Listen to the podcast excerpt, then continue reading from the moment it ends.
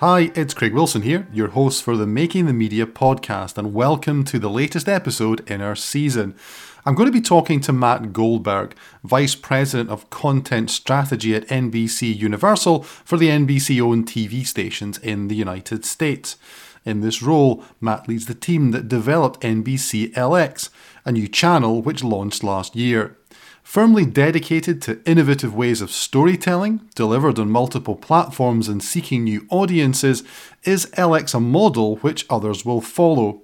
I talked to Matt about his role within N B C Universal, his journalistic career, and the strategy behind the station. In this role, what I do, um, I uh, really um, have led a team for the last couple of years Um, in really trying to analyze how we can find new audiences, and um, particularly younger audiences, and bring them to television news either uh, because they have never watched, they are cord nevers, or um, they uh, have been turned away because they don't like the product, so the cord cutters. Um, so I've been doing this job for a little over two years. Um, I uh, Previously, I uh, was in news management uh, for T V stations in Los Angeles and San Francisco, uh, where I was the assistant news director um, and running uh, both pretty large market television stations. Um, and then before that, uh, before I got the management bug, I uh, spent about fifteen years as an investigative reporter um, and worked in um, uh, San Francisco, Los Angeles, Houston, and I started um, in college when I went to Arizona State. Um, and um, so I have a rich background in journalism. Um, really, the what's in my blood is uh, storytelling and getting to the bottom of things. Um, and that has really transcended into what I've created with L X, um, in that it really is all about storytelling, getting to depth and context, and really getting to answer the why in everything that we do. So the channel is available as as, as O T T. So tell us a little bit about this this kind of scheduling options, because yeah. I, I gather even with that, it's a little bit different around the, the number of commercial breaks that you have, maybe the timing of commercial breaks as well. And again, how that how that differs from a more traditional approach. Yeah, so L X is a very unique product, not only in content, but also in platform. The whole idea is that we are everywhere that we can be. Um, so we are first and foremost on traditional, because we are owned by N B C and owned station. So we are broadcasting over the air in about fifty television markets. Um, we are on cable in about half of those markets.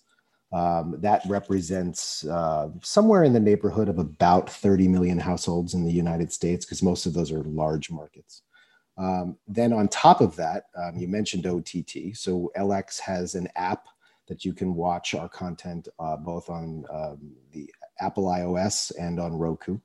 Um, we uh, are on L X dot com, uh, both in our you know clip content, but then also the, the linear stream of the network is available on L X dot com. I think only within the U S. I'm not one hundred percent sure if it, it might be geo-fenced, uh, but that's unauthenticated. So nobody ever has to say, oh, I've got a cable provider, so then I can have access to it.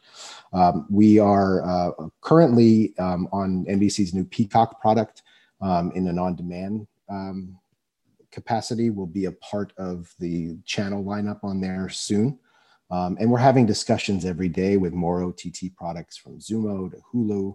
We're on YouTube T V as a channel. Um, so what is interesting about it is you can watch all of our rich storyteller content and the, the, those mini docs. And uh, you know, if we do an interview with somebody, you know, we'll we'll excerpt that and make that on demand pretty quickly.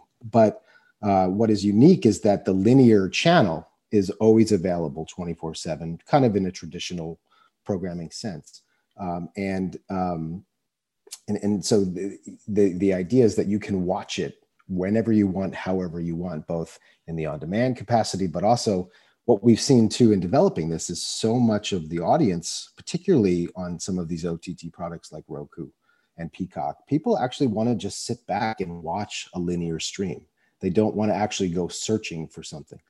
Um, and um, and early on, I mean, we we we just started being Nielsen rated, um, but we're seeing um, you know really good numbers, um, and particularly um, in, in in in in the evening hours. Um, you know, we we we are one single stream, so If we do live news at eight p m Eastern time, it's airing at five p m Pacific time. Um, but we have a lot of our shows will encore. So even though we may do a live show, it then will encore a few times in different day parts. And, and we're seeing a lot of, of viewership, you know, well into the early, early hours of the morning for sure. Yeah, I mean, that was something I was going to ask about.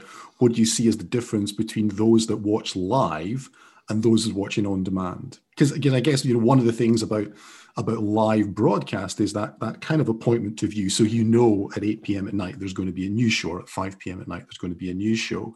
And I guess that live element is still something that I think is a, is a, is a draw for people to, to, to news, in the way that, you know, sports live events are the big things which drive the audience there. So I'm interested in what you see as people who are watching live compared to V O D and what those kind of numbers are like.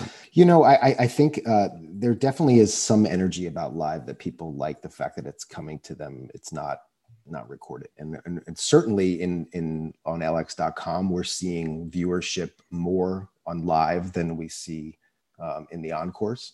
Um, whereas on broadcast and T V, we're seeing a kind of a, an even mix.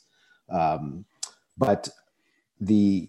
The, the, the great thing is, is that it's, it's all available, you know, it, depending on how people want it. Um, you know, V O D content gets a little more specific to, I think, what people's interests are. And we have certain verticals like environment and uh, social justice that, that perform um, very well.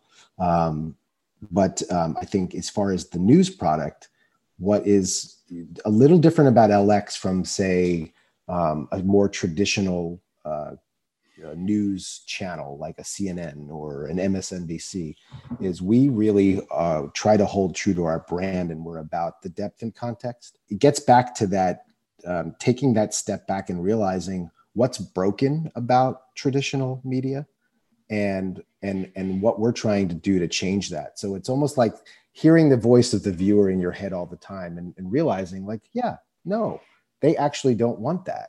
So let's, let's try it. And, you know, and we, we've got a license to experiment. So look, we're going to do things and have done things where we, we, we do something and, and we, we watch it and we go, let's not do that again. Um, but, but a lot of times we'll do things. And I mean, so much of what we've already done um, from our set design, having, you know, the less formal anchor desk to uh, free flowing. I mean, I, you know, uh, some of my leaders, when I told them how I wanted the studio to look, and I said, I'm, I'm going away from robotic cameras and I'm coming back to steady cams. Um, they looked at me and said, what? That's old school. And I said, old school is in again.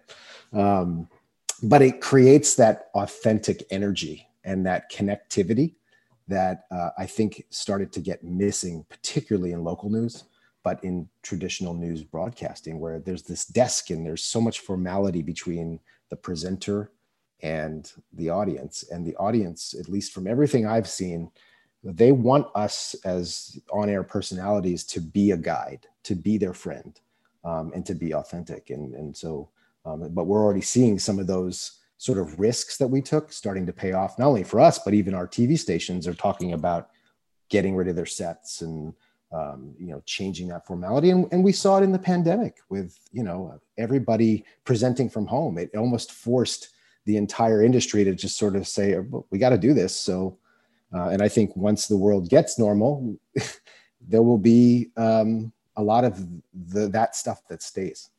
I think that's a really interesting approach, because that it is something where you have to really stick to your guns. Because, you know, I think there is the temptation that everyone's covering it, so we should cover it as well. And so you have right. to have, you know, pretty strong editorial guidelines and yeah. view of what you're actually going to do to actually take that take that decision and to back it up. Yeah, and, and, and it carries through even from the anchor to the reporter to even just writing copy. I mean, a lot of our producing, when we when we're going to present a story about something through a traditional, you know, V O or VOSOT, Um, we often will not script it. We will literally do it as bullets. Um, and it requires the personality to be more engaged and to understand what the bullets are. But the idea is that then they're going to convey that information and knowledge in their own natural voice. Um, you know, it's the same thing with storytelling. And, and I've worked with a lot of traditional reporters who track their pieces like this and talk like this. And you know, a, a technique that someone to- told me about, and I tell others is, um, you know, tell me the story like you're telling it to me. And if that means when you're recording your your track, if you the first thing you have to say is, Craig, let me tell you about something, and then you go into your line, it actually creates that diffusion of the formality, because it's like, I'm telling it to you over a beer, or I'm telling it to you in the living room. Um, and, and I think some of those little techniques are starting to, to really invade our business. Now, I know that there are some things that you've done on L X that are a little bit different in terms of how the news has been presented. Maybe you could tell us a little bit about, about some of the slightly more unusual things that you've, yeah, that you've done I, as part of it as well. You know, I, I, we have experimented with a lot of different formats um, and, and techniques. Um, two things in particular, we, we have a franchise that we call Drag News, and it is Drag News. It is drag queens um, kind of reading and reacting to the news. Um, it's it's part satire, part information, but there is takeaway. Uh, basically what they do is they they take a look at um, a, a news story, watch a news story. And it's almost, if you remember Mystery Science Theater two thousand, it's like a, almost a reboot of that concept, where it's like, okay, so did that guy really just say that? I mean, come on. And then they'll act stuff out, but they're in full drag. Um, and it's it's it's really just sort of fun. It's it, it's it's it's disarming. Um, you know, uh, we get a little selective in what we choose, because you're not going to talk about a murder um, and and someone's loss in, with that kind of satire.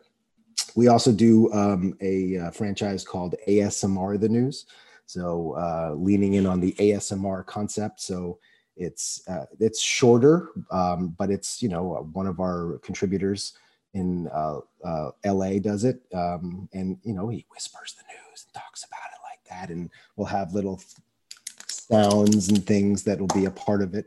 Um, you know, it, it's, it's, it's, it's creative stimulation, uh, both of those. Um, and I'll be honest with you, when uh, A S M R the News was pitched to me, I, I, I went like, what?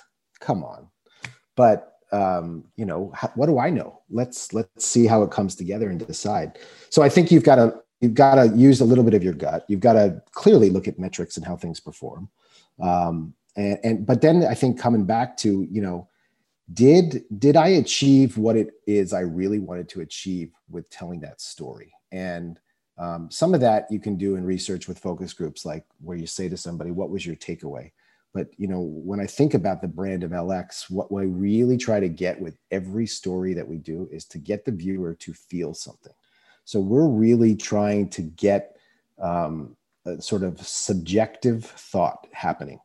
Um, so you might not, I might, in the course of an eight minute story, reveal loads of facts and figures, and you might not remember any of that. But if it was a story about how climate change is causing the famous Joshua trees to die in the national park in California, if your takeaway from that is that, that that's happening and that you are uh, angry about it, um, or you are concerned, and you then get engaged, then I have achieved that subjective idea uh, and got you to feel something. So I think that's really, at the end of the day, if, if we can pull that, then we have had success. So what do you think are the big things you've learned in the first few months of the channel being available in what has really been quite an extraordinary year? My greatest takeaway, I think, is that um, what we thought would work, works.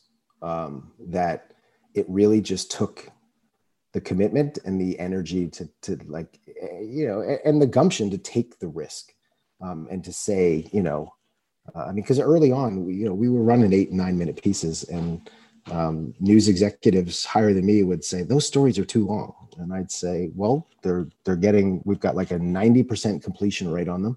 Um, you know, it's not designed for you. um, and um, so I, I think it's, it's uh, you know, seeing some of the, the things that we started to design that we thought would work, working was a great takeaway. Um, I think... Um, The frustration is, is when you build a new product, even when you are N B C Universal, uh, unless you've got, uh, you know, a billion dollar marketing budget, it's very difficult to get people to come sample you, because there is a lot of, um, it's a crowded marketplace. And uh, what is great is when people have come and experienced L X content, they're like, wow, this is great. Um, but it's it's getting people to take that step and, and to, to, to, to put it on. um, I think is is is has been a learning curve for, for sure. Because I, I think another thing about that is there's also a different way that people don't necessarily recognize they're consuming news. You know, if you watch something on Facebook, for example, you don't necessarily think, oh, I'm watching the news. You're just watching something on, on Facebook, as opposed to I'm, I'm sitting down to watch the, you know, the six o'clock news or something like that as well. So there is a different mind share, if you like, about do people actually realize that they're watching something that's classed as news? And I think from a younger audience, they don't necessarily have that delineation that perhaps someone of, of my age group would have. Yeah, I think you're absolutely right. And I think what we see is that that when you actually do get out of the formula, you are you can portray news in a way that really is is even more beneficial to the viewer. And and I think that that, that really is the key, is that is is it comes back to that breaking the mold and doing it so that it's not traditional, but that you're you're conveying the content in a way that that makes sense for the content, but is not formulaic and not predictable.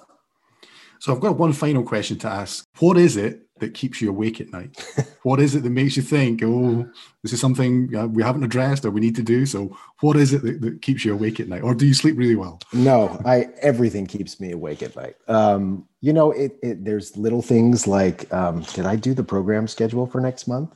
Um, you know, but then there's also bigger things, um, really kind of just Um, you know, when, when you've got a, when you run a business like this that has two North Stars, the first being um, to research and take risk, and then the second to build a brand and create a new audience, um, it's, it's, it can be daunting because it's, you know, they, they come together quite a bit um, because if you do re- take risk and experiment and it works, it's going to help achieve the other goal.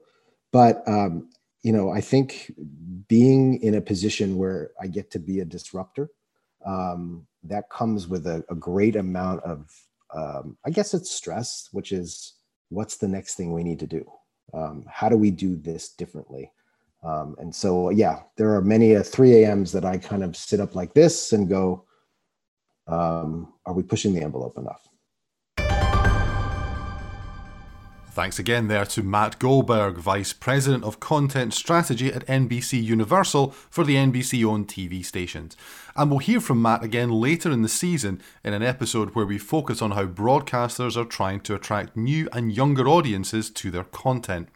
Now, if you want to find out more about some of the topics that came up in our interview, take a look at the links in the show notes, where we have some food for thought for traditional broadcasters looking to streamline their digital distribution and to learn from digital-first content producers. In the next episode, I'll be talking to Philip Bromwell, digital native content editor at R T E in Ireland, about the rise of mobile journalism. Here's a short clip.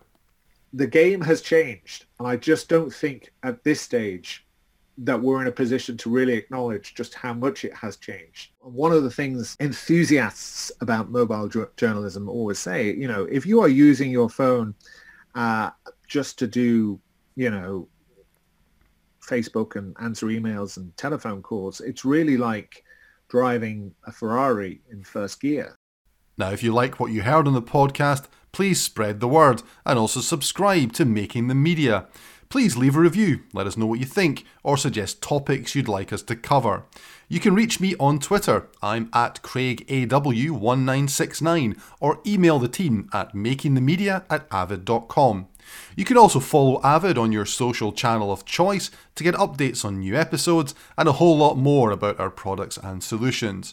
Thanks again to our producer Rachel Haberman. I'm Craig Wilson. Until the next time, thanks for listening.